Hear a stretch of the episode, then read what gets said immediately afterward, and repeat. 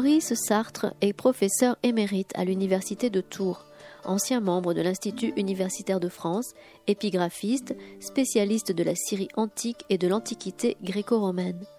Jeudi 11 avril 2019, Maurice Sartre présentait à la librairie Ombre Blanche Cléopâtre, un rêve de puissance, ouvrage publié aux éditions Taillandier lors d'un débat animé par Philippe Foreau, professeur d'histoire à l'université Toulouse-Jean Jaurès.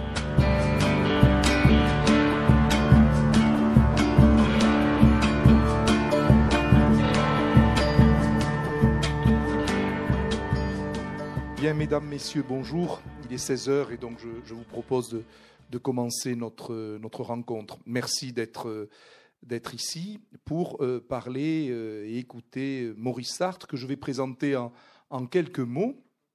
Maurice Sartre est professeur émérite à l'Université de Tours.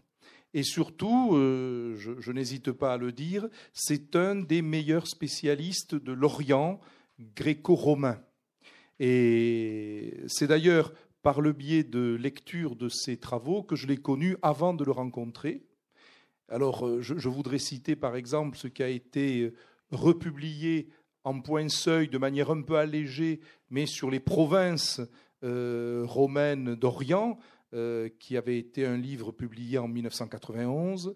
Il y a cette, je, dirais, cette Bible de l'Orient ancien d'Alexandre à Zénobie, euh, qui a été publié maintenant il y a peut-être une 12 ou 13 ans, me semble-t-il, à peu près. Euh, même plus Ah oui, on voit pas le. Ah, 2001, oui, d'accord. Et, euh, et puis, on, peut aussi rencontrer le, travail de, de, Maurice Sartre et Annie, son épouse, au travers, par exemple, de livres chez Gallimard Découverte. Je pense à Palmyre, par exemple. Euh, je pense aussi au, livre que vous avez fait en commun sur Palmyre suite aux, destructions qui ont eu lieu il y a quelques années. Euh, vous pouvez aussi euh, vous lancer dans la lecture de Zénobie. Alors, je ne l'ai pas encore fait personnellement, mais c'est un livre qui a maintenant 3-4 ans. Et en tout cas, le, livre qui, nous réunit aujourd'hui, c'est donc Cléopâtre. Voilà. Alors, je voudrais vous remercier, Maurice Sartre, d'avoir accepté l'invitation, euh, puisque Ombre Blanche le reçoit, et après nous filons au Café de l'Histoire. Donc vous voyez, c'est une, c'est une après-midi très Cléopâtre. Euh, et merci de tout cœur d'avoir accepté cette invitation, Maurice. Et, alors, je, vous propose euh, des règles du jeu que vous connaissez déjà, c'est-à-dire quelques questions pour essayer de, de, cerner cette, cette reine d'Égypte. Parce que quand j'ai, en famille ou avec des amis, dit ah ben aujourd'hui on va parler de Cléopâtre à ombre blanche au café. Alors j'ai eu trois réactions. Euh, un qui m'a dit ah oui euh, le, nez. Bon. Le second un neveu qui m'a dit ou Cléopâtre c'est chaud. Enfin vous voyez c'est assez voilà. Et, et enfin un cinéphile de la famille qui m'a dit ah oui Cléopâtre Elizabeth Taylor. Voilà. Donc si vous voulez Cléopâtre c'est à la fois un objet d'histoire et euh, un mythe. Alors justement, ma première question, Maurice, est au sujet de cela. Un historien travaille sur un objet d'histoire, mais il a face à lui des, sources, des traditions, parfois séculaires, sur un personnage qui a été sans doute énormément transformé. Est-ce que ce n'est pas peut-être, en se lançant dans ce travail, la première difficulté? Oui, bien entendu que c'est la difficulté. D'abord, Permettez-moi de vous remercier d'abord pour votre présentation et puis euh, accepter de venir à Toulouse, c'est n'est pas un effort considérable. Hein. Euh, c'était toujours avec plaisir que je reviens ici où je compte quand même beaucoup d'amis. Alors, pour répondre et aller rentrer dans le vif du sujet, je dois dire que quand on m'a proposé euh, d'écrire une biographie de Cléopâtre, j'ai commencé par dire non. j'ai longtemps dit non parce que moi, historien, enfin tentant de l'être en tout cas, je voyais pas très bien euh, ce que j'allais dire sur cet objet d'histoire, justement, le mythe étant tellement à ce point envahissant, omniprésent, euh, que j'étais bien conscient que l'historien face au mythe ne peut presque rien. En tout cas, pas grand-chose. En plus, j'ai une petite expérience dans ce domaine. Vous avez cité Zénobie, qu'on a fait avec Annie. Euh, Zénobie, c'est un autre mythe, moins célèbre que Cléopâtre. Euh, il nous arrive quand même dans certains salons du livre, des choses comme ça, de voir des gens qui passent en disant Zénobie, c'est quoi? Euh, C'est un royaume, c'est. Enfin bref, passons. Donc le mythe n'est pas quand même omniprésent. Mais je crois que euh, l'expérience montre une chose c'est que l'historien contre le mythe ne peut rien. Il faut en prendre son parti et faire avec. Et puis on repart à la base moi, j'ai essayé de faire une biographie de Cléopâtre, de dire ce que moi, comment je voyais les choses, euh, d'écarter, si vous voulez, à la rigueur, de l'histoire ce qui relève du mythe, ce qui est déjà pas mal. Mais sur le mythe lui-même, on fera faire à Cléopâtre tout ce qu'on veut. Si vous allez sur le catalogue de la bibliothèque du Congrès à Washington, il y a des milliers de titres qui portent le nom de Cléopâtre. Et je ne parle pas de ceux qui parlent d'elle euh, sous le nom de César, de Marc-Antoine, de qui vous voudrez. Il y a des milliers de livres. Je ne les ai pas tous lus. Sinon, j'y serais encore. Et puis en plus, c'est très répétitif et je n'aurais finalement pas appris grand-chose. En plus, le nom de Cléopâtre est tellement mythique qu'il sert à tout. C'est quand même le nom d'une colle, d'un savon. Il y a des milliers d'ouvrages érotiques, et même, disons-le franchement, pornographiques qui emprunte le nom de Cléopâtre. Donc, là-dessus, face à ça, l'historien, il ne peut pas grand-chose. Cela dit, il peut, je crois, faire la part du mythe et de l'histoire. Et dire, bon, alors, le nez de Cléopâtre, on va reprendre après tout vos trois réactions. On peut commencer par là. Bon, le nez de Cléopâtre, d'abord, euh, euh, dire euh, son nez. Non, la, la, phrase de Pascal, la plupart des gens ne la comprennent pas du tout. Ce que dit Pascal, c'est ni qu'elle a un gros nez, ni un petit nez, ni un nez trop long ou trop court. C'est qu'il dit simplement une chose si elle avait eu un autre nez que celui qu'elle avait, peut-être qu'elle n'aurait pas séduit euh, César ou Antoine. Donc, euh, j'allais dire, il, évoque en quelque sorte l'impondérable, euh, le hasard, si vous voulez. Bon. Elisabeth Taylor, ben, évidemment, évidemment. Euh, pour nous tous, enfin je crois, Cléopâtre aura éternellement les traits d'Élisabeth Taylor, même pour l'historien que je suis.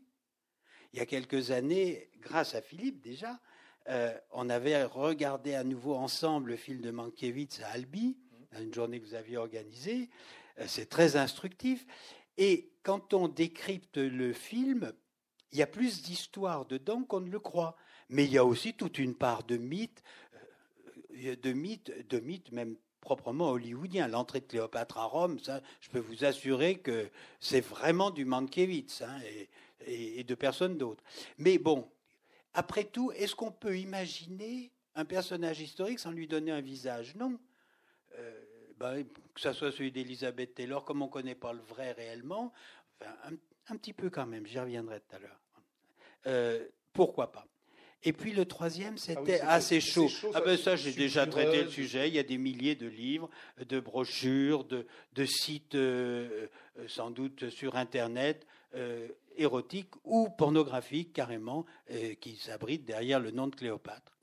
Et, concernant les sources qui sont à votre disposition, il y a des sources, par exemple, littéraires, mais rares sont celles qui sont, entre guillemets, favorables ou, à, à, la reine, ou est-ce que c'est plus partagé? Et puis sur les sources archéologiques nous aident-elles euh, Les monnaies nous aident-elles également la, question des sources.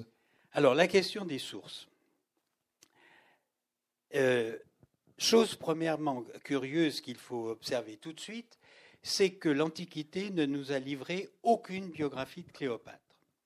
Ça ne veut pas dire qu'il n'y ait pas des biographies qui parlent de Cléopâtre, mais c'est parce que ce sont des biographies d'un homme. Biographie de César, je pense à Plutarque, biographie de Marc-Antoine, ou de Brutus, ou de d'autres encore. Et il n'y a pas dans les vies des hommes illustres, quels qu'ils soient, ou ça pourrait être d'autres auteurs que Plutarque, je pense à Cornelius Nepos ou d'autres, il n'y a pas de biographie de Cléopâtre. Bien. Une femme n'est pas digne d'avoir une biographie. Euh, il y en a quelques-unes. La preuve, dans l'histoire auguste, il y a une biographie de Zénobie, mais petite. Donc, on n'a pas de source consacrée directement à Cléopâtre. Donc, problème, vous avez dit elles sont hostiles, c'est vrai, je vais y revenir. Surtout, ce qui est grave, c'est que nous n'avons des renseignements sur Cléopâtre que lorsqu'elle est en compagnie de l'homme dont on fait la, biographie. Dès que cet homme quitte Cléopâtre pour quelque raison que ce soit, pof, Cléopâtre disparut du champ de vision. On n'a plus rien sur elle. Sources hostiles, oui, elles sont toutes unanimement hostiles, sauf sur un point, sa mort. Tous admirent la mort de Cléopâtre. Le suicide, vous le savez, dans l'Antiquité, est plutôt valorisé, notamment à Rome. Et donc, euh, qu'elle se soit suicidée plutôt que se soumettre, ça, c'est digne d'admiration. Il n'empêche que globalement, le jugement qui est porté sur elle est toujours négatif.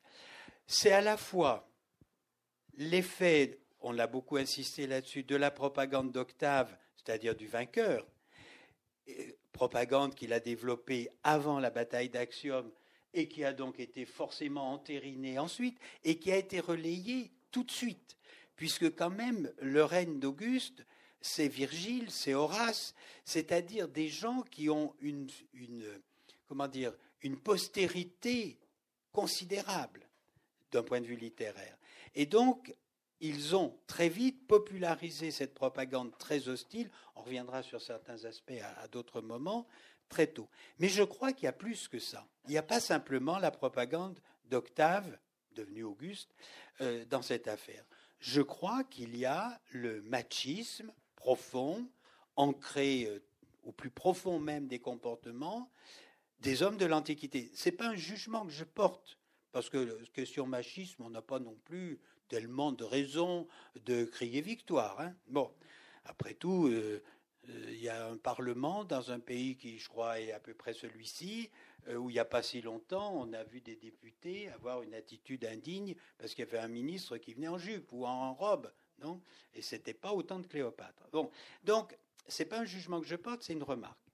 Il y a dans l'Antiquité une détestation des femmes qui exercent le pouvoir une femme qui exerce le pouvoir est par nature illégitime. Alors, il y a un machisme ambiant qui règne depuis longtemps. Euh, on le fait souvent remonter à un poète du 7e, 6e siècle, Sémonide de Chéos, qui brosse dix portraits types de femmes. Sur les dix, il y en a neuf négatifs. On se demande comment il en a trouvé un positif, entre nous soit dit. Quand même, la fourmi qui, elle, économe, etc. C'est le seul portrait qui soit positif pour une femme. Donc, si vous voulez, il y a une tradition, et cette tradition, elle est fortement ancrée dans toute la littérature antique, mais pas simplement la littérature antique. Je dirais que pratiquement toutes les femmes de pouvoir ont été victimes de ce machisme des anciens depuis la plus haute antiquité, j'allais dire jusqu'à Marie-Antoinette pour pas aller plus loin. Et certaines figures d'impératrices romaines sont même totalement recomposées ou composées à partir de ces préjugés. Ce préjugé sur les femmes de pouvoir, il a, euh, on peut le résumer en trois axes en quelque sorte. Toute femme de pouvoir est, d'une part, euh, perdue et avide de, pouvoir, et donc elle est cruelle. Elle exerce la cruauté sans limite. Exemple pour Cléopâtre, elle essaye des poisons nouveaux sur des prisonniers euh, ou des esclaves, ou etc. Bon, légende pure, mais peu importe. Une femme de pouvoir de, et David d'argent. Chez Cléopâtre, c'est l'histoire de la perle où elle fait fondre dans du vinaigre une perle de 10 millions de sesterces. Bon. Et évidemment, elle est avide de sexe. Ça ne peut pas être autrement. Et c'est les histoires multiples sur Cléopâtre. Alors, non seulement ses amants, c'est. Euh, d'ailleurs, notez au passage que Marc-Antoine est pratiquement toujours présenté comme son amant, alors que c'est son mari. Ils sont mariés. Hein. bon. Donc, euh, on va dire que c'est ses amants, mais il y a des histoires bien plus sordides qui courent dans chez d'autres auteurs. Euh, le fait que euh, des hommes ont préféré mourir au petit jour pour passer une nuit avec elle, ou bien qu'elle se livre à ses esclaves euh, dans des bacchanales effrénées. Enfin bref, des histoires épouvantables. Cléopâtre en a beaucoup souffert, d'autres en ont souffert encore plus. Messaline toute l'histoire de Messaline est entièrement construite sur ces données-là. Quitte à inventer tout, puisqu'on ne sait pas grand-chose en réalité. Et ça, Castorio l'a bien montré dans sa biographie de Messaline. Donc, si vous voulez, je crois que pour l'historien, il y a un défi redoutable. Il faut arriver à sortir Cléopâtre de ce que j'appellerais une sorte de gang, euh, de, ragots, de ondits, de mythes, euh, d'erreurs monumentales parfois, ce qui ne veut pas dire que certains faits qu'on lui reproche, ou parfois qui semblent la valoriser, ne doivent pas être réinterprétés pour qu'on essaye de retrouver ce qu'il peut y avoir dessous et ce qui a pu nourrir. Alors, en dehors de ces sources littéraires, qui sont quand même relativement nombreuses, euh, répétitives, parfois on peut jouer sur les les changements de l'un à l'autre, ça peut parfois donner des petites indications. Il y a quand même une autre documentation. Vous avez évoqué les monnaies. Je crois que les monnaies sont importantes. D'abord parce que ils nous donnent le seul portrait réel. Le seul vrai portrait de Cléopâtre, il est là. Ce qu'on oublie trop souvent.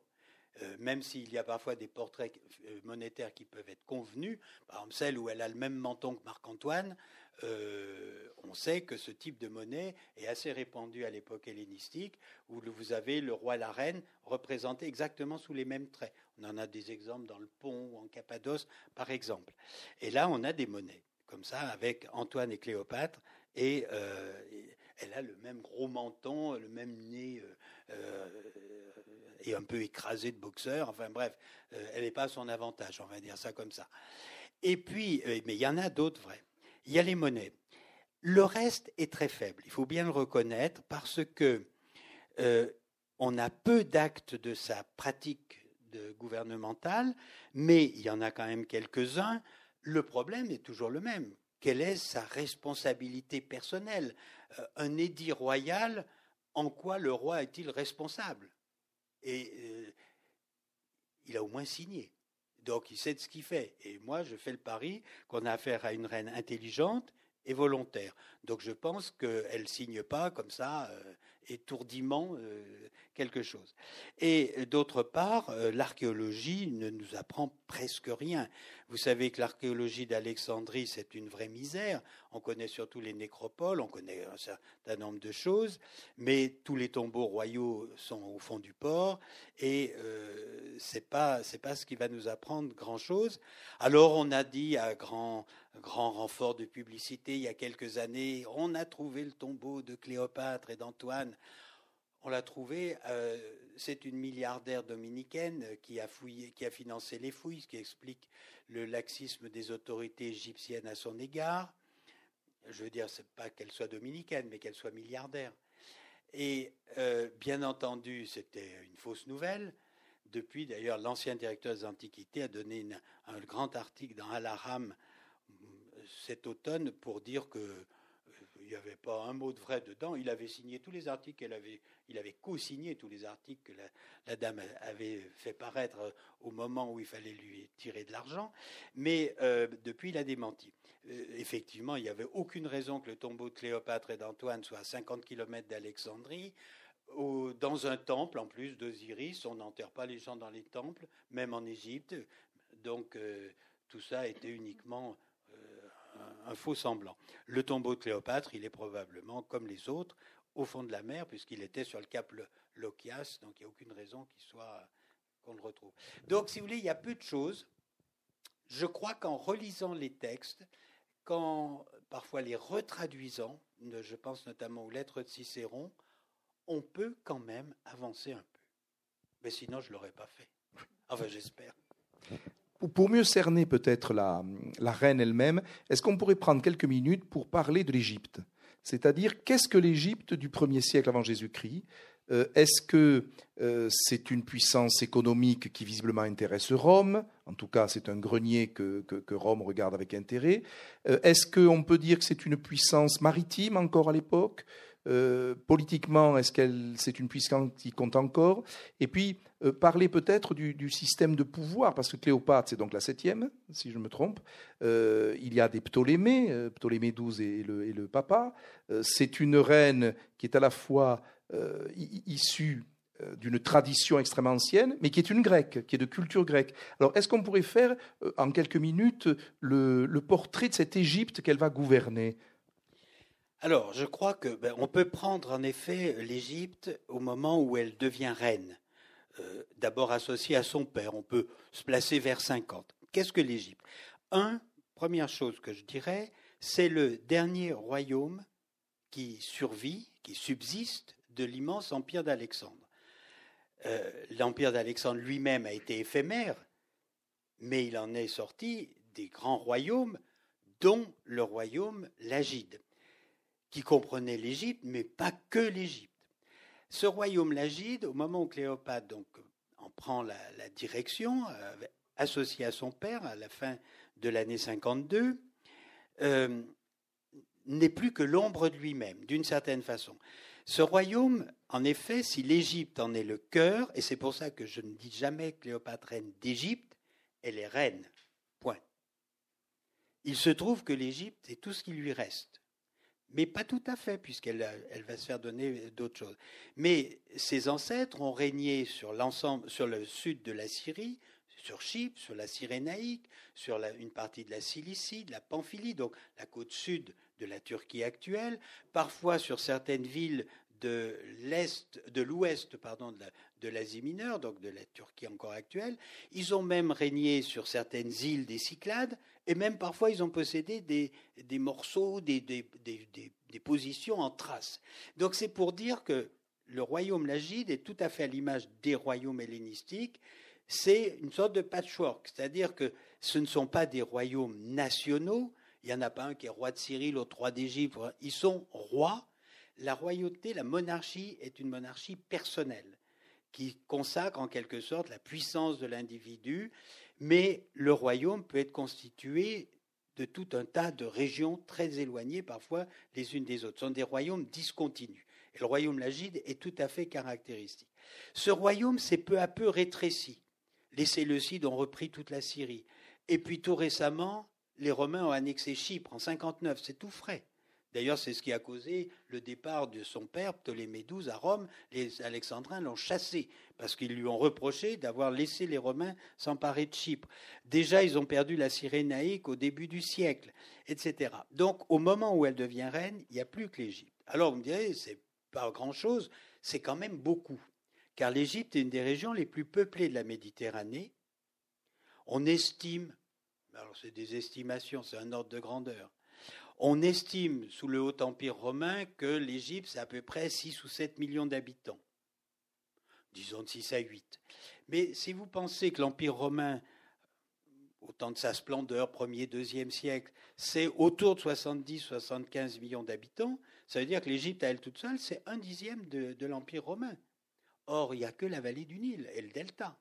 Donc, euh, c'est quand même pas rien. Et les ressources qu'on peut euh, estimer pour l'Égypte à cette époque-là sont d'environ 12 000 talents par an, ce qui est une somme considérable. En tout cas, ce qui est sûr, c'est que ça fait rêver les Romains. Ça, c'est sûr. À cause des ressources de l'État, mais aussi parce que c'est un des greniers à blé possibles. Or, il faut toujours nourrir Rome, nourrir les grandes villes. Vous savez qu'une des spécificités de l'Empire romain, dès, la fin de la République, c'est que c'est un empire relativement urbanisé. Euh, on ne retrouvera pas un tel degré d'urbanisation dans le monde méditerranéen avant le XVIIIe siècle, pratiquement.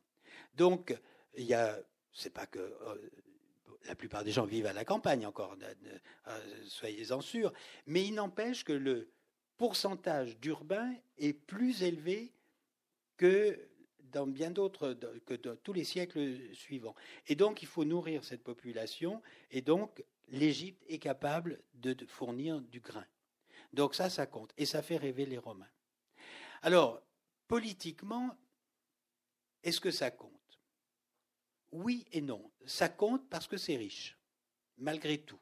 Et contrairement à ce qu'a dit la propagande d'Octave, disant que le pays était extrêmement mal géré, Strabon a relayé ça très bien, disant les Romains ont fait curer les canaux, et maintenant une crue de tant de coudées suffit à ce que le pays soit bien inondé. Tout prouve, d'après les archives qu'on a du temps de Cléopâtre, parce qu'on a des archives du Fayoum, enfin d'un des noms du Fayoum, qui date précisément du règne de Cléopâtre, le pays est bien mis en culture, il rapporte beaucoup, et donc il a pas, ça ne veut pas dire que tout est parfait, c'est pas ce que je veux dire, mais en tout cas, le pays n'est pas à l'abandon, comme tendrait à, voudrait, le faire croire la propagande d'Auguste. Et euh, que, ce qui compte, c'est que politiquement, c'est uniquement cette richesse qui donne du poids encore à l'Égypte car pour le reste, le pays est déjà soumis à Rome. Il est soumis à Rome, les Romains se sont infiltrés un peu partout au Proche-Orient depuis le milieu du IIe siècle, même un peu avant, mais en 80, ils ont imposé à l'Égypte son souverain. Ils ont choisi non pas Ptolémée XII à ce moment-là, mais Ptolémée X, puis Ptolémée XI son fils, c'est-à-dire qui était euh, d'ailleurs, il a fait six mois parce que les Alexandrins se sont révoltés contre lui, ils l'ont assassiné. Et puis ils ont installé Ptolémée XII. Ils ont accueilli Ptolémée XII. Je veux dire que déjà le royaume est sous tutelle de Rome. Et ça, Cléopâtre le sait très bien. Elle est née probablement à la fin de 70, où les tout premier jour peut-être de janvier 69, mais on sait qu'elle est née avant le 14 janvier. Donc, vous voyez, ça laisse pas beaucoup de place. Donc, euh, c'est pour ça que je dis plutôt la fin, euh, la fin 70. Euh, pourquoi le 14 janvier? Est-ce que c'est l'anniversaire de Marc-Antoine Et on sait qu'en 30, elle célèbre avec beaucoup de face de l'anniversaire d'Antoine, alors que nous disent les textes, peu avant, elle avait célébré elle-même son anniversaire avec beaucoup de simplicité. Donc euh, voilà, euh, je ferme la parenthèse. Donc, euh, quand son père a dû fuir à Rome en 58, elle était assez grande pour comprendre quand même ce qui se passait. Elle avait 13 ans à peu près. Et donc, il est probable qu'elle a, vécu comme une humiliation la manière dont son père a été reçu à Rome. Parce qu'en en fait, on l'a reçu, mais plus ou moins bien. On s'est laissé corrompre. Il a payé pour se faire rétablir sur le trône. Donc tout ça, elle l'a vécu et elle en est sûrement consciente. Elle est sûrement consciente à la fois de la puissance de Rome. On ne peut rien faire sans l'accord des Romains. Deuxièmement, elle a dû prendre conscience très tôt de la corruption politique des élites romaines. Ils sont tous achetables. Chers peut-être, mais achetables quand même. Et d'autre part, euh, elle a compris qu'il lui faudrait manœuvrer entre des hommes qui se détestent à Rome, car elle a vécu une période qui est la période d'une constante guerre civile à Rome. Elle a vu le combat entre Pompée et César, et elle va vivre comme reine la guerre civile entre Auguste, enfin Octave et Antoine. Donc je pense que euh, c'est à grands traits parce que je ne rentre pas dans les détails qui sont terriblement compliqués. Euh, je pense qu'elle est parfaitement lucide sur la situation de son royaume. Elle sait qu'elle a des ressources, elle sait qu'elle a des moyens d'action, et elle sait aussi que les contraintes sont énormes. C'est donc le, système des monarchies clientes, non Ou euh, oui et non, c'est-à-dire qu'elle, elle, ne se considère pas, sûrement pas comme un royaume client. Alors c'est vrai que le, Proche-Orient, vous faites bien y faire allusion, est à ce moment-là euh, gouverné par les Romains essentiellement par l'intermédiaire d'États clients, c'est-à-dire de gens qui sont rentrés dans un traité d'alliance avec Rome et dont parfois le souverain a été nommé mmh. par Rome. L'exemple le plus euh, connu, c'est Hérode. Hérode le, Grand. qui est son adversaire euh, déclaré, parce qu'elle vise son royaume, tout simplement, puisque ses ancêtres ont régné sur cette partie-là de la Syrie. Et euh, Hérode le Grand, c'est l'exemple même du royaume client, puisque la dynastie précédente a été destituée par les Romains, le royaume existait, mais la, dynastie a été destituée, et on a nommé un homme qui est un client des Romains, qui est Hérode. Mais il y, en a bien d'autres. Hein. Euh, parfois où ils ont gardé la dynastie installée, les Nabatéens sont aussi rentrés dans l'alliance romaine. Malikos de Petra est aussi un État client, un roi client, mais on en a en Comagène. Et puis il y en a une nuée de tout petits États qui sont un peu partout en Syrie. Euh, c'est le cas à Homs, c'est le cas en Syrie du Nord. Dans, les, dans le Djebel Ansari, il y en a partout. Et puis il y en a d'autres, bien sûr, dans la Turquie actuelle.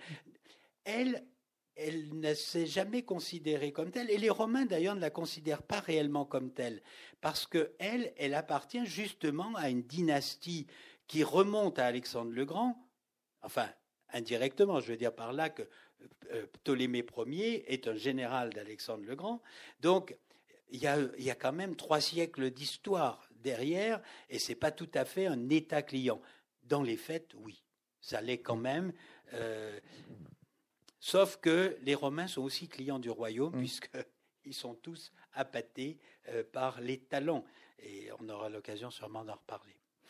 Alors, euh, euh, effectivement, dans une bonne partie du livre, vous, analysez la, situation politique intérieure de la monarchie euh, en, Égypte. Je, vous propose de ne pas rentrer dans les détails. Disons qu'il y a une lutte pour le pouvoir et où on a le sentiment que Cléopâtre, contre son, son frère, sait aussi utiliser Rome. C'est-à-dire que finalement, est-ce que César n'est pas un élément de poids dans la lutte pour le pouvoir euh, en Égypte?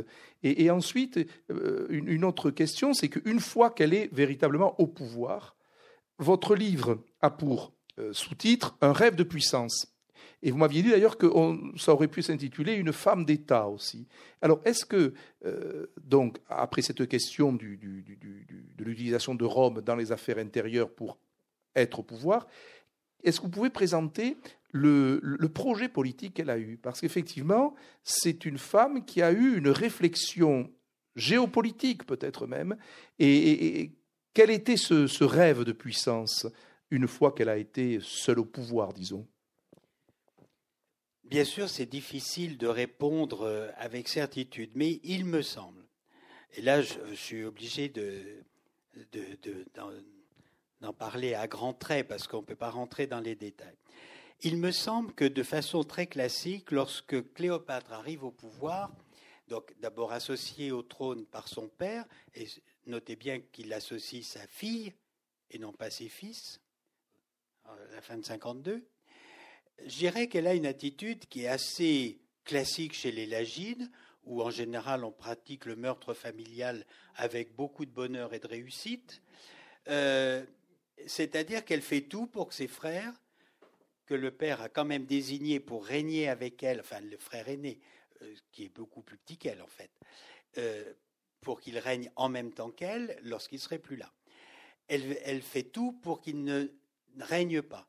Et on en a la preuve qu'elle réussit assez bien, puisque lorsque son frère commence enfin à compter ses années de règne, elle, en est déjà à sa troisième année. Ça veut dire qu'elle règne depuis plus d'un an, parce que troisième année, il suffit qu'il y ait le dernier mois de la deuxième année et le premier mois de la, troisième, si vous voulez. Donc, euh, elle a d'abord essayé de l'écarter. Et puis, il y a un moment où elle n'arrive pas à l'écarter. Alors, son frère, Ptolémée XIII, euh, je crois qu'il ne compte pas. Ce qui compte, c'est les conseillers de son père, c'est-à-dire de Ptolémée XII d'une clique avec Potin, Achilleus, etc., et que euh, c'est contre eux qu'elle lutte. Est-ce qu'elle a vraiment agi contre eux? Est-ce qu'elle a vraiment utilisé César contre eux? Honnêtement, je crois qu'on ne peut pas le dire. Parce que ce qui est très troublant, vous savez comment les choses se passent, donc euh, Pompée débarque à Alexandrie, euh, Ptolémée XIII le fait décapiter avant même qu'il débarque, en réalité, pas à Alexandrie, à Péluse, sur la plage de Péluse. Et euh, César arrive trois jours plus tard, on lui montre la tête de, Pompée, il verse quelques larmes, peut-être de crocodile, peu importe, peut-être sincère, on ne peut pas en juger. Et en tout cas, euh, Ptolémée XIII et César rentrent en guerre assez vite, ça se passe très mal. Bon, César s'est trouvé pris au piège avec une armée épuisée et d'ailleurs très réduite, et il y a c'est ce fameux épisode de ce qu'on appelle la guerre d'Alexandrie. Honnêtement, pendant toute la guerre d'Alexandrie, on ne sait rien de Cléopâtre, sauf qu'elle négocie secrètement avec César pour le rencontrer. C'est la fameuse scène du tapis que vous avez tous vu dans le film de Mankiewicz. L'ennui, c'est qu'elle n'est probablement pas venue dans un tapis. Tout ce que nous disent les textes, c'est qu'elle a traversé le port cachée dans une barque sous des vieilles toiles à matelas. C'est moins poétique, il faut reconnaître. Pour Elisabeth Taylor, c'est moins valorisant, on va dire ça comme ça. Mais peut-être plus réaliste, ça, je dirais que ça, c'est crédible. Parce que, comme je l'ai dit, vu la pratique des Ptolémées, Cléopâtre avait toutes les raisons de penser que son frère la ferait assassiner s'il la prenait, et donc elle a traversé avec un homme fort, euh, dont j'ai oublié le nom à l'instant, peu importe, qui l'accompagne, euh, qui est un Sicilien, et euh, que probablement garde du corps assez costaud, c'est probable, et pour arriver auprès de César. Bon, à part ça, on ne sait rien. Alors, sauf qu'elle a couché avec César. Dès qu'on tombe dans le domaine de la vie privée, si j'ose dire, ou des sentiments, l'historien est un peu démuni, il faut bien reconnaître. Parce que, un, ils n'ont laissé de mémoire ni l'un ni l'autre. on n'a pas tenu la chandelle non plus. Euh, donc, je veux dire que, est-ce qu'il y a utilisation politique? Quelle est la sincérité des sentiments? Euh, Moi, j'avoue mon incompétence là-dessus. Euh, j'ai aussi travaillé parfois sur les sentiments dans le monde grec, mais entre les sentiments généraux et les sentiments des individus, c'est pas la même chose. Donc là, je n'en sais rien. Quel rôle elle a joué Ce qui est sûr, ça c'est sûr, c'est que César l'a débarrassé de son frère d'une certaine manière, puisque le frère se noie dans le Nil à la fin du mois de janvier 47, et que César installe ou réinstalle, parce qu'elle avait quitté le pouvoir, euh, Cléopâtre sur le trône. Et là, il est sûr que à partir de ce moment-là, elle devient d'une certaine manière tributaire de la volonté de Rome. Mais en même temps, et c'est là où je pense qu'elle est une vraie femme politique, elle mesure, euh, enfin, l'idée que je me fais d'un homme politique, parce que je ne le suis pas moi-même, donc euh, c'est difficile. Mais je pense qu'un politique, euh, s'il veut arriver à, à, quelque chose, il doit avoir, un, de la lucidité, ce qui est possible, mesurer ce qui est possible, avoir des objectifs, en sachant qu'il les atteindra peut-être pas tous, mais d'essayer d'en atteindre au moins quelques-uns, et de prendre les moyens nécessaires et de faire les concessions nécessaires pour y arriver. Je pense qu'elle a, elle, une obsession probable. Ça, ça j'en suis à peu près sûr. C'est d'essayer de reconstituer au moins en partie le royaume de ses ancêtres. Elle sait très bien qu'elle n'obtiendra pas tout. D'abord parce qu'une partie des régions qu'ont gouverné ses ancêtres sont devenues des provinces romaines. Et avant de rendre les provinces, encore que, elle y arrive pour Chypre. Et on lui rend Chypre à un moment. C'était pas gagné. Donc ça ouvre quand même des perspectives.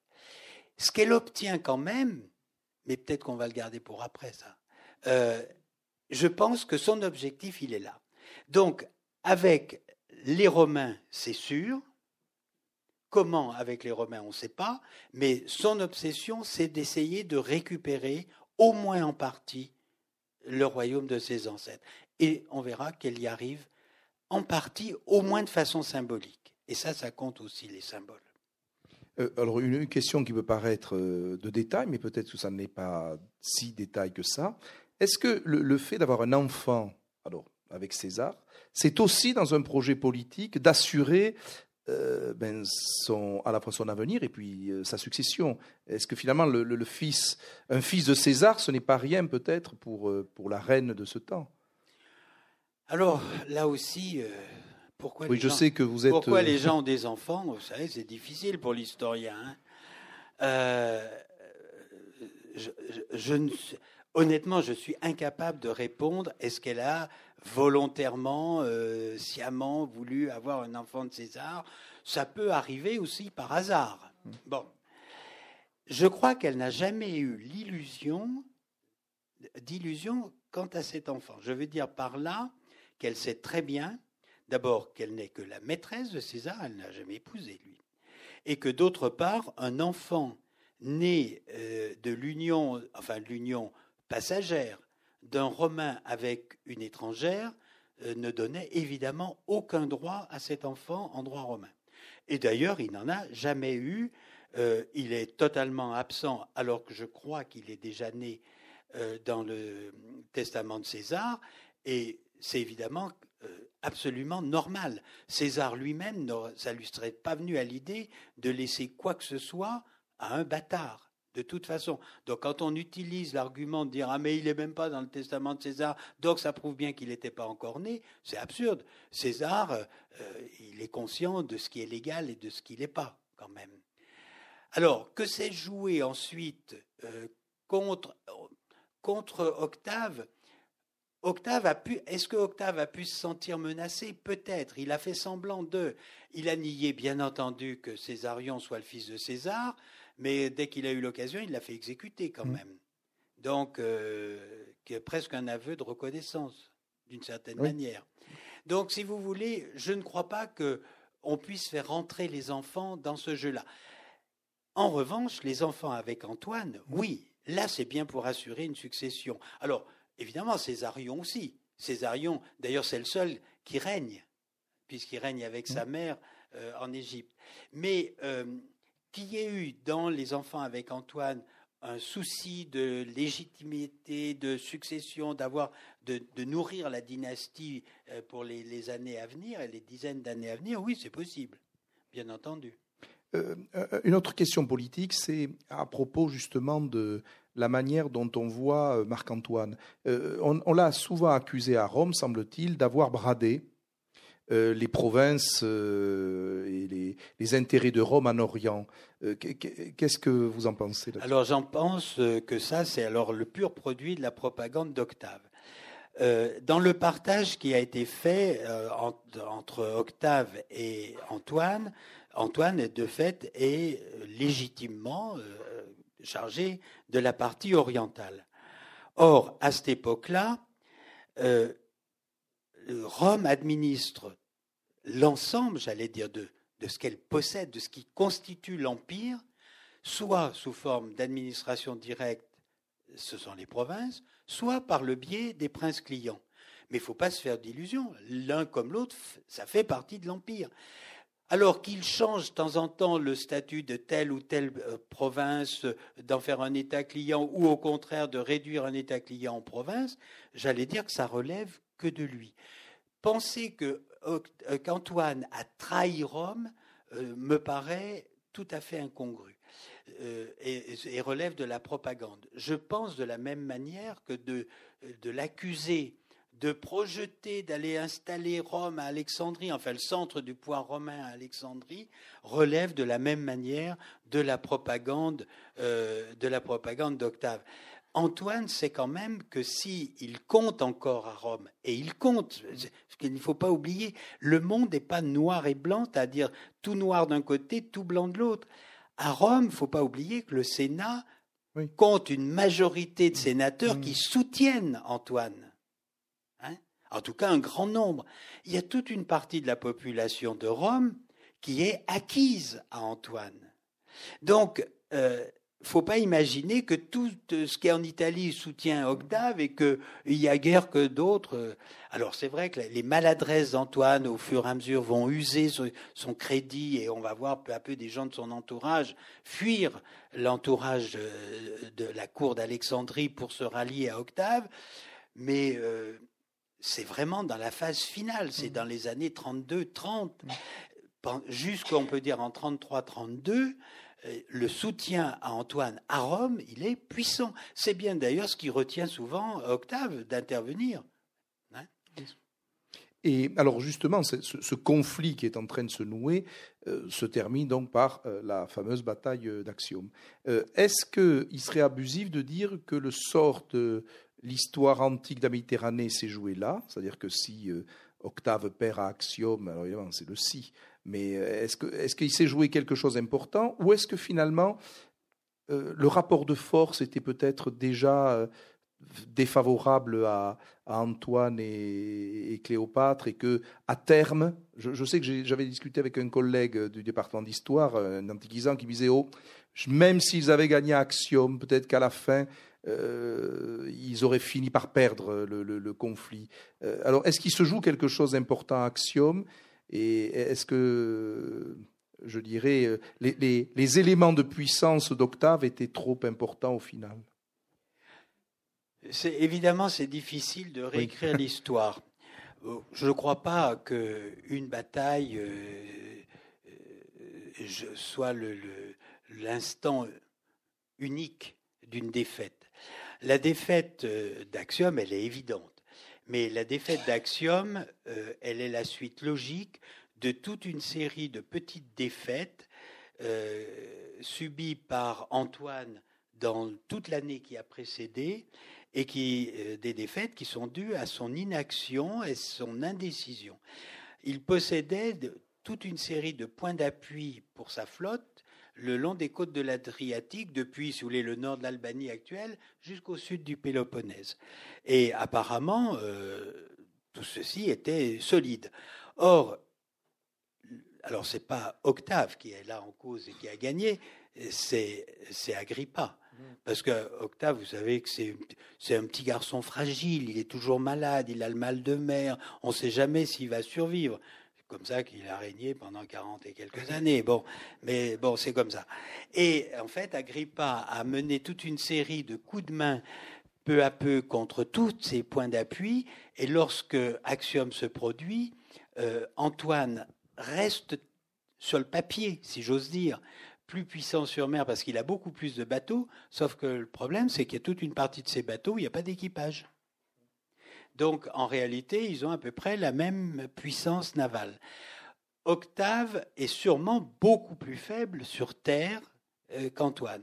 Et c'est là que ça a surpris beaucoup des généraux euh, d'Antoine et, qui l'ont lâché à cause de ça, et des princes clients dont certains savaient très bien aussi qu'il fallait se battre sur terre. Euh, pourquoi a-t-il accepté la guerre navale Surtout qu'il avait laissé sa flotte en quelque sorte prise au piège dans cette nasse de la baie devant, devant le cap d'Axiom. Donc, je ne sais pas, je crois que la, la bataille n'est que la conclusion d'une campagne ratée et ratée par l'indécision. Ensuite, est-ce que la défaite étant là, est-ce que la, euh, la prise de l'Égypte était inévitable? Je crois que là, la défaite a révélé surtout que les intérêts d'Antoine et de Cléopâtre n'étaient plus les mêmes. Pour Antoine, l'objectif, c'est toujours le pouvoir à Rome. Vaincu, il faut qu'il refasse ses troupes et qu'il essaye de porter le combat ailleurs.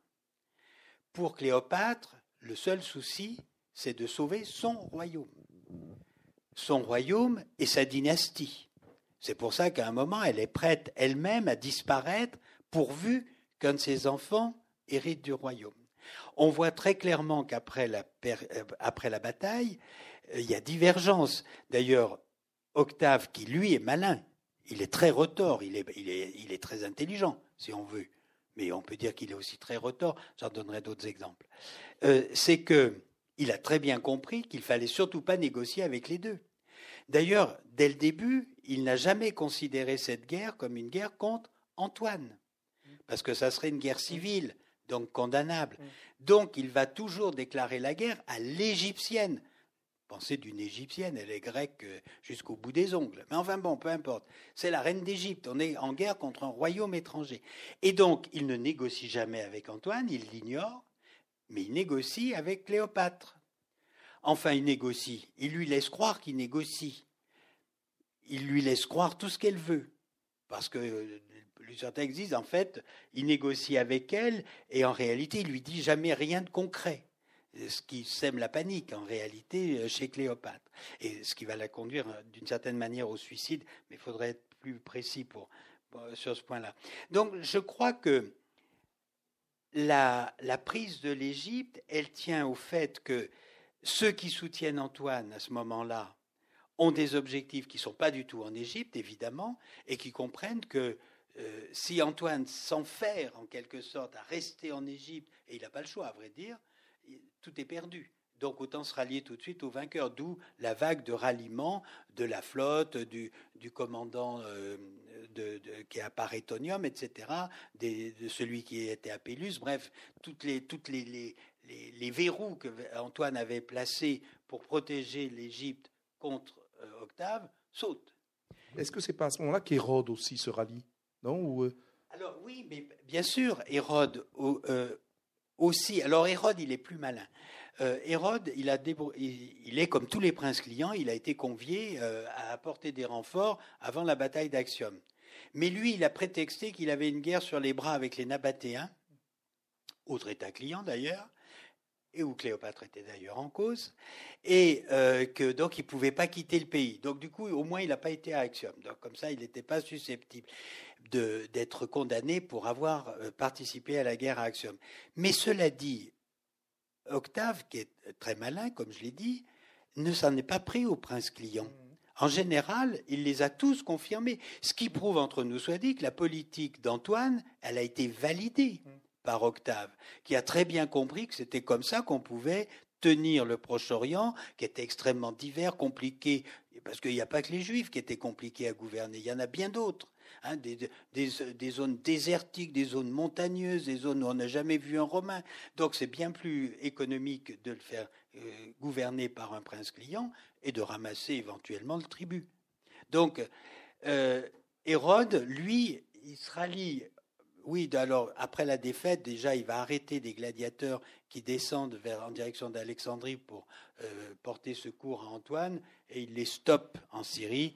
Et donc après, il peut aller voir Auguste à Samos et lui dire, euh, lui, lui, poser sa couronne à ses pieds en lui disant la phrase fameuse, peut-être apocryphe, mais je ne sais pas si c'est si vrai, mais si c'est pas vrai, c'est bien trouvé quand même.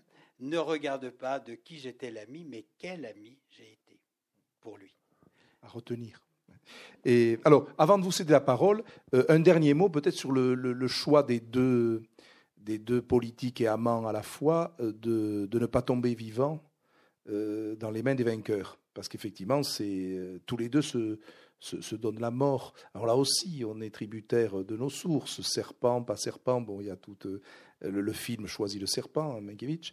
Mais donc, en tout cas, c'est le choix de. On a le sentiment que quand elle sent qu'Octave a une, une volonté très ferme de, de peut-être négocier sans négocier, elle préfère se tuer. Euh, qu'est-ce qu'on peut en dire? Alors, euh, pour Antoine, je crois que la chose est simple. Euh, Antoine abandonnait tous. Alors, on dit qu'il apprend que Cléopâtre s'est suicidée, donc il se suicide à son tour. Je ne sais pas si c'est vrai. Je dirais que d'une certaine manière, la mort d'Antoine n'a pas d'intérêt. non, je m'explique. Je veux dire que il est mort politiquement, de toute façon. Donc, qu'il soit mort réellement ou pas ne change pas grand-chose à l'affaire. Pour Cléopâtre, pour Cléopâtre, je voudrais faire deux remarques. D'abord, on ignore comment elle est morte. Ça, c'est vrai. Mais dans le fond, c'est Octave qui a choisi pour nous que c'était les serpents. Parce que vous dites Mankiewicz, il a choisi les serpents. Oui, mais il a choisi parce qu'il n'a pas inventé tout seul, mais parce que Octave a déjà fait défiler lors du triomphe de 29 une statue de Cléopâtre avec les serpents autour du bras.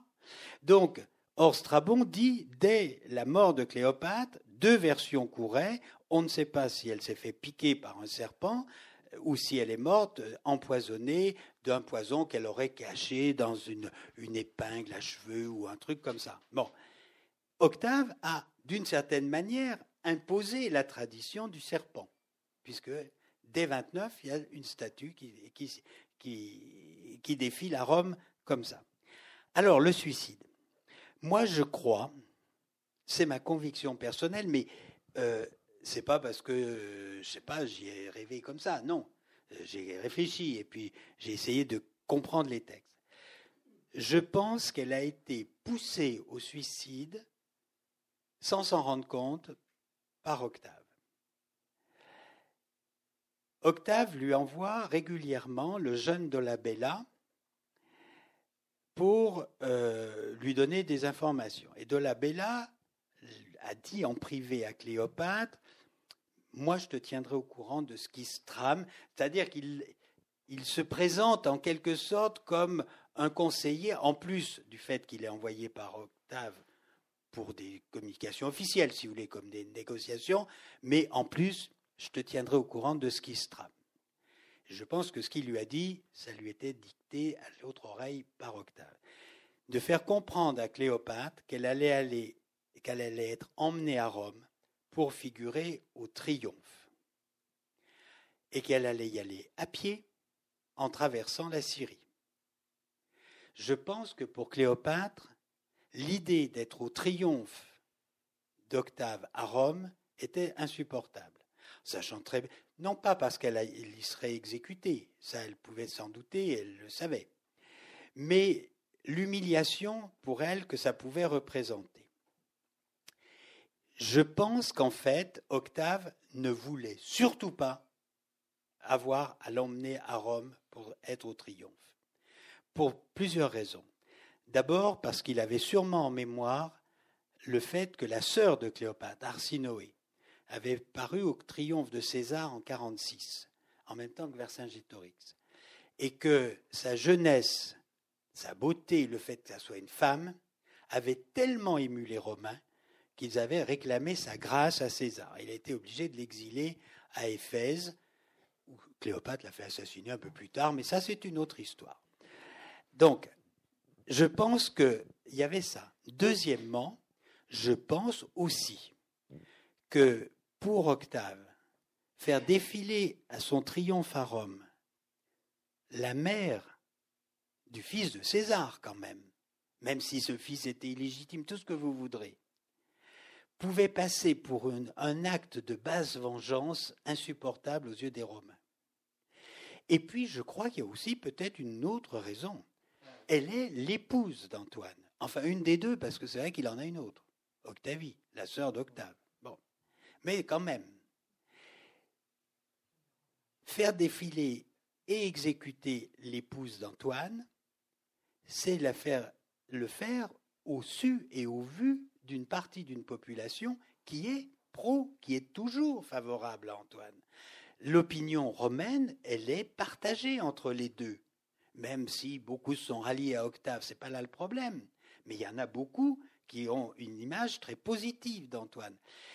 Je pense qu'Octave a dû remuer tout ça dans sa petite tête et il a dû se dire ça fait quand même beaucoup de risques à prendre.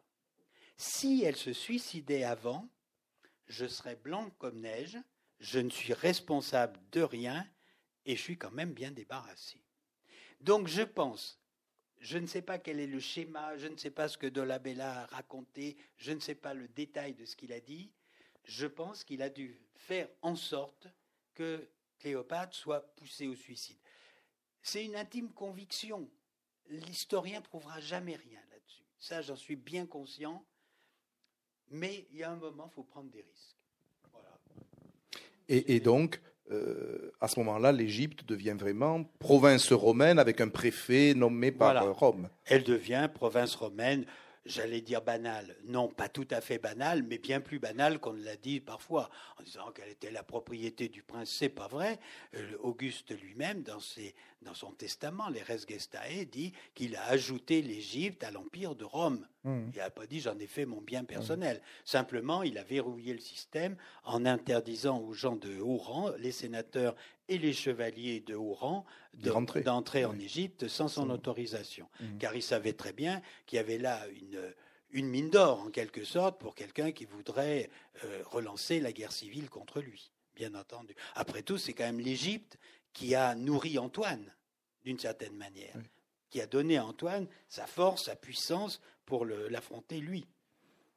Voilà. Alors, euh, oui, je vais. On a parlé pendant une heure, Maurice et moi, donc je vais vous céder bien volontiers la parole. Un dernier mot, euh, euh, évidemment, euh, on aime ou on n'aime pas Auguste, mais c'est un grand politique. Enfin bon, Octave Auguste, c'est une des grandes têtes politiques sans doute du premier siècle avant Jésus-Christ. Alors je, vous cède bien volontiers la parole pour des questions, des remarques.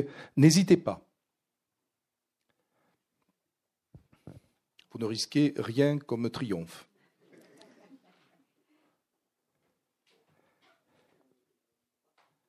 À moins que nous ayons épuisé toutes les questions, mais ça m'étonnait parce que je. Quand même. Oui, je vous en prie, tenez, pour que tout le monde vous entende. Voilà. Euh, vous, avez répondu en partie à D'abord, excusez-moi, je suis très mal élevé. Euh, je vous remercie de votre conférence et je vous remercie des questions que vous, que vous avez posées. C'était très agréable et très instructif de vous écouter. Euh, vous avez en partie répondu à ma question puisque vous avez dit que l'Égypte était devenue province romaine. Mais quid des, des, enfants d'Antoine? Vous avez dit que Césarion avait été oxy, donc... Alors, en fait, euh, il y a deux, cas de figure, il y a deux situations très différentes. D'une part, Octave fait exécuter les deux enfants majeurs, c'est-à-dire Césarion, qui probablement, donc à ce moment-là, doit, doit avoir 17 ans, et qui a le même âge que le fils d'Antoine, Antilius. Et ces deux-là sont exécutés tout de suite après la mort de Cléopâtre. Euh, peut-être même avant la mort de Cléopâtre.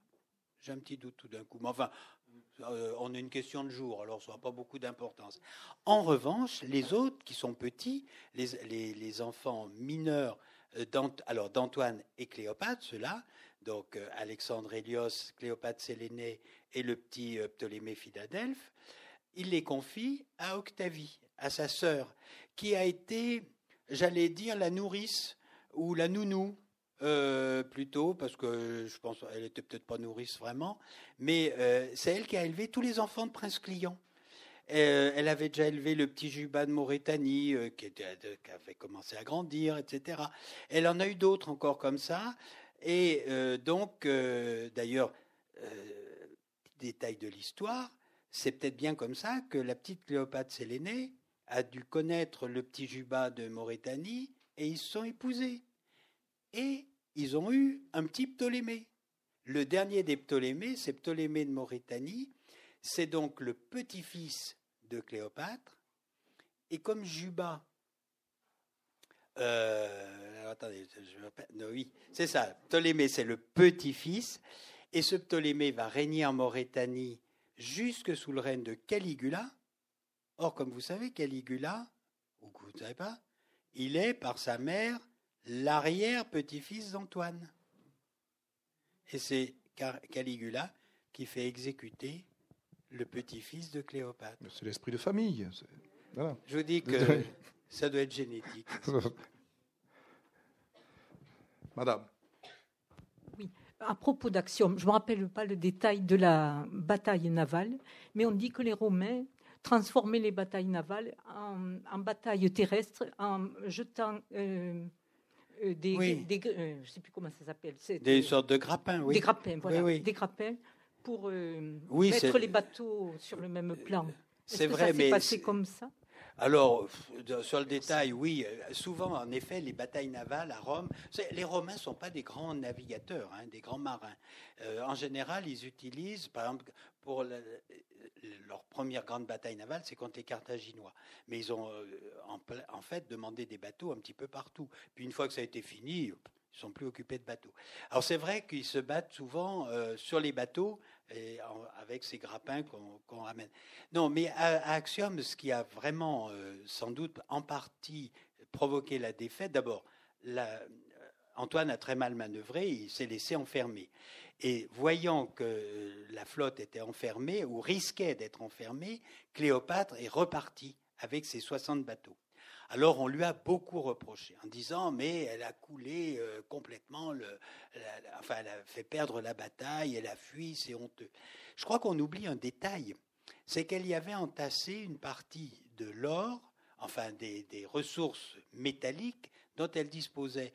Mais non pas parce qu'elle aimait vivre sur un tas d'or, c'est pas Madame Gripsou du tout, mais tout simplement c'est que c'est le nerf de la guerre, il faut payer les troupes. Et quand on part en campagne, on part avec euh, du métal, il suffit pas de sortir sa carte bleue. Hein, ou le carnet de chèques. Donc, euh, euh, il faut du métal. Lorsque Antoine part en campagne contre les Parthes ou dans le Caucase, il emmène du métal et il a, un atelier monétaire portatif pour battre monnaie. Donc, je crois que Cléopâtre a très vite compris que la bataille était perdue, ou risquait de l'être en tout cas. Elle voulait pas voir le trésor de guerre d'une guerre à venir au fond de la mer, et il fallait le mettre à l'abri. Et je pense que c'est pour ça qu'elle est partie. Elle prévoit le coup d'après, en quelque sorte, ce qui n'est pas toujours le cas d'Antoine, il faut bien reconnaître. À propos de cinéma, vous avez peut-être vu, euh, outre le film de, Mankiewicz, mais la série Rome. Je sais pas si vous l'avez. Où effectivement, dans les derniers épisodes, en fait, on voit euh, Cléopâtre, qui est une, une, jeune femme assez sulfureuse, et, Marc-Antoine aussi. Alors donc il y a cette image plus récente que le film de 63, je crois, dans la série Rome, où on voit tout ce jeu politique, où, et où on voit ce Cicéron extrêmement anti-Antoine aussi. Enfin, bon, Je vous en prie. Non, non, non, non, mais c'était. Est-ce que c'était pas. C'est sûrement un, bon politique d'une certaine manière. Euh, un grand général, si j'en juge par les résultats de ce qu'il a fait au Proche-Orient, euh, on est presque obligé de vous donner raison. Parce que ces campagnes contre les Parthes sont un échec, même s'il obtient la soumission, mais euh, c'est formel. Il n'y a pas de vraie victoire. La première campagne, euh, il perd même le, tiers à peu près de ses effectifs. il revient avec une armée épuisée, laminée. La deuxième campagne, c'est pas beaucoup mieux. Et la troisième, il est obligé d'abandonner parce que la guerre menace en Occident. Et puis, euh, euh, apparemment, ce qu'on lui reproche beaucoup dans les sources antiques, c'est son indécision. C'est-à-dire qu'il il prend difficilement euh, une décision. Alors, on lui fait des tas de reproches. Évidemment, il est sous l'emprise d'une femme, donc forcément. Mais éliminons, si vous voulez, ce qui peut être anecdotique ou bien ce qui relève du, topos littéraire, du lieu commun. Euh, on ne peut pas voir de campagne d'Antoine. C'est sûrement un exécutant brillant. Il a été euh, il a accompagné César, il a accompagné Pompée, il a, il a, agi. Mais de lui-même, euh, on ne peut pas dire qu'il ait connu tellement de triomphes. Euh, Quelqu'un qui est, sans doute une tête militaire et peut-être politique aussi, c'est Agrippa. Agrippa, Agrippa, beaucoup mieux, oui. Agrippa est le vrai stratège euh, d'Octave, en réalité. Euh, Octave et Auguste, ensuite, n'ont jamais euh, brillé réellement par leur qualité militaire. Du point de vue politique, vous avez parfaitement raison. Auguste est un grand politique, un fin politique, quelqu'un qui a des, visions euh, d'avenir, euh, en tout cas qui les a pas forcément à 19 ans quand il succède à, quand il hérite de son père, ça c'est vrai. C'est vrai que pendant toute la guerre avec Antoine, il apparaît souvent malade, souffreteux, euh, on se demande s'il va passer l'hiver, enfin bon.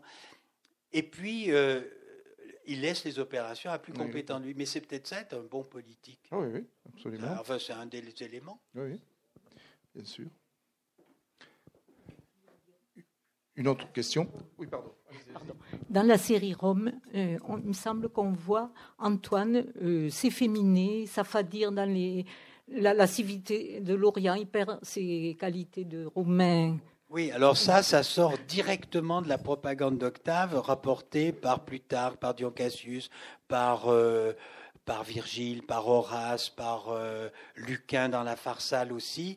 Alors là-dessus, euh, c'est toute la légende, ou plus exactement l'incompréhension ou la transformation de, de, quelque chose qui est réel, c'est-à-dire ce qu'on a appelé la vie inimitable. C'est-à-dire que Antoine et Cléopâtre ont animé à Alexandrie une cour brillante avec des souverains divinisés, mais ça c'est la tradition hellénistique qui est euh, bien connue. Euh, Cléopâtre n'a pas innové dans ce domaine. Elle s'identifie à une déesse et j'allais dire, Antoine a joué le jeu. Étant l'époux d'une déesse, eh ben, il est Dieu lui-même.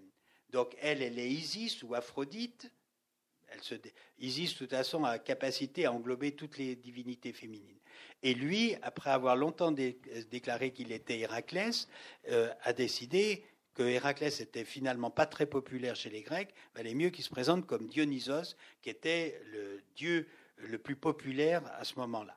Et euh, Octave, d'ailleurs, a dit oui, il a bien fait parce qu'il a la descente facile, donc ça lui va très bien. Bon, euh, moyennant quoi, rassurez-vous, Antoine une grande partie de la propagande d'Antoine contre Octave est perdue, mais les quelques bribes qui restent prouvent qu'il n'était pas non plus manchot pour savoir ce qu'il fallait dire pour, euh, euh, pour euh, dévaloriser Octave. Et donc, simplement, à Rome, ces habitudes de cours hellénistiques ont été sciemment, volontairement déformées. Alors on raconte des choses abominables. Euh, on représentait par exemple à la cour des scènes de, tirées des mythes grecs. Et on faisait jouer des, comme acteurs des gens de l'entourage, comme ça peut se faire. Euh, mais ça a été. Alors, il y a, c'est dans quel texte? Je suis en train de chercher lequel. Il faudrait que je relise un bon livre sur Cléopâtre quand même, parce que j'oublie parfois.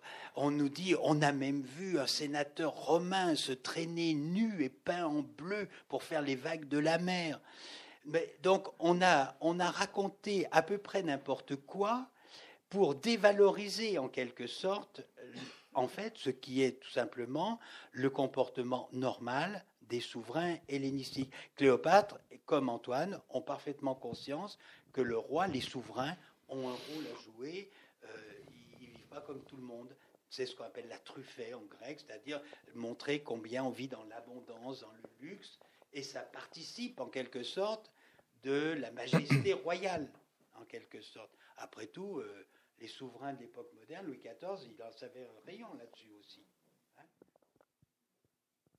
Mais dans la série Rome, pour revenir un instant, l'image de Marc-Antoine euh, est aussi euh, l'image d'un d'un homme courageux, euh, euh, fidèle à César et un peu brut de décoffrage par moment. Enfin, c'est-à-dire que, vous voyez, c'est quand même, il, il, réagit plus qu'il n'agit des fois. Enfin, c'est l'image aussi qu'il en ressort. Il est, il assez brutal, il est assez bon. Euh, alors qu'Octave dans la série est montré tout en, en subtilité doucereuse.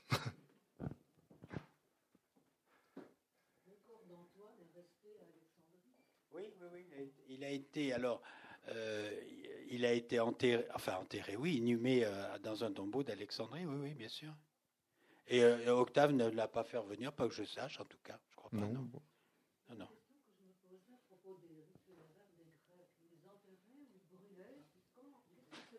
Ça dépend des époques. Mais à l'époque où on est, au Proche-Orient, on inhume en général. Et en, en Égypte, on inhume, on ne brûle pas. Autant que je sache. Alors qu'à cette époque-là, à Rome, mais il y a des spécialistes qui le sauraient mieux que moi, je pense qu'au premier siècle avant, on, pratique la crémation essentiellement. Le corps de César est brûlé. Hein. Alors qu'au Proche-Orient, il n'y a pas tellement de crémation, tant que je sache. Euh, oui, oui, oui, oui. En, Italie, on pratique la crémation.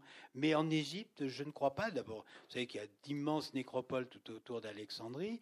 Euh, pour ce que je connais le mieux, qui est le Proche-Orient euh, syro-jordanien, euh, je vois pas tellement. Alors, il y a, en Judée, il y a des ossuaires, mais ça, ça enlève d'autres choses. Mais justement, c'est pas de la crémation non plus. C'est simplement qu'on on rassemble les os après que les corps soient décomposés. Mais en général, on pratique l'inhumation. Une dernière question, si vous souhaitez. Ah ben, c'est déjà pas mal comme raison. par derrière, il y a, d'autres euh, animosités qui, sont plus, anciennes. Euh, non. Par derrière, qui aurait été. Euh, non, non, non. honnêtement, là, ça serait trop difficile à résumer.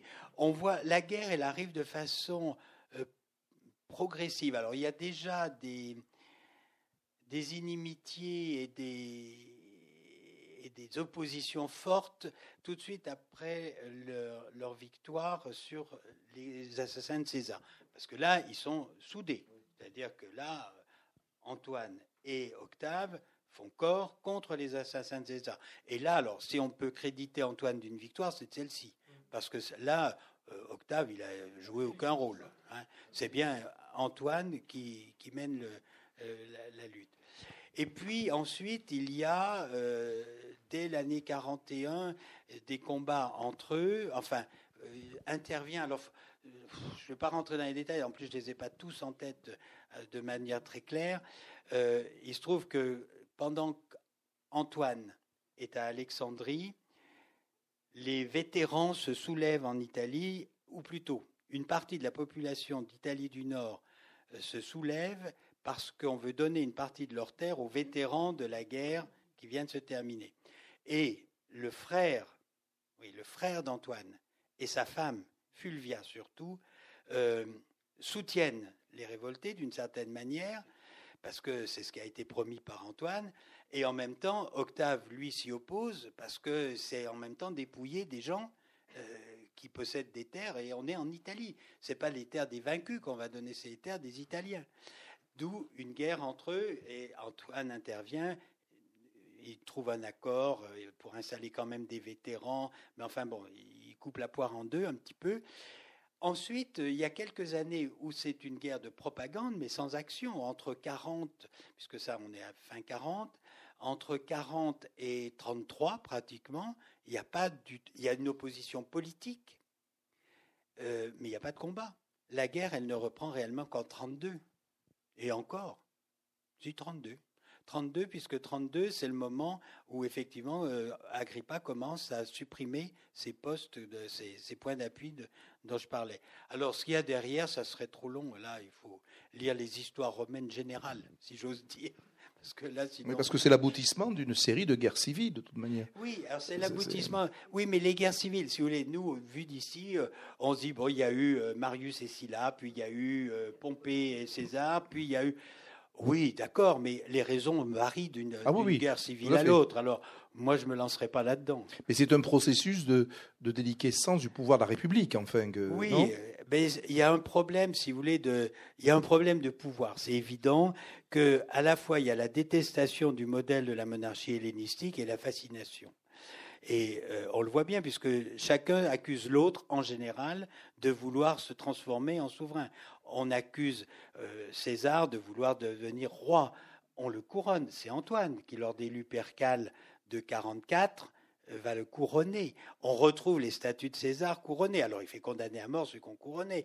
Mais je dirais c'est à la fois détestation et fascination. Donc c'est extrêmement difficile de débrouiller. là, il faudrait qu'on rentre dans le détail de la politique romaine pour, euh, euh, pour essayer de comprendre le, processus.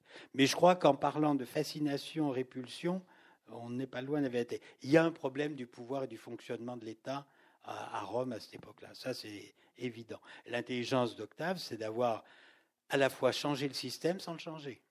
C'est-à-dire qu'on garde tout, on garde tout et on fait autre chose quand même. Et ça, c'est, le point de départ de quelque chose de nouveau. Parce qu'en soi-même, euh, il ne s'est rien passé. Il ne se passe rien. Il n'y a rien de nouveau. Les titres sont les mêmes. On continue à élire des consuls, etc., euh, etc. Merci à Maurice Sartre.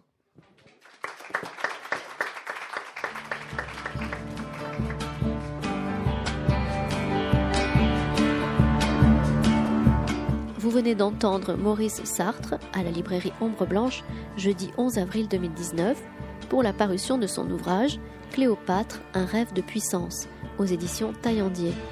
Parmi les nombreux ouvrages de Maurice Sartre, citons entre autres d'Alexandre à Zénobie, Histoire du Levant antique chez Fayard en 2001 ou encore Zénobie de Palmyre à Rome chez Perrin en 2014.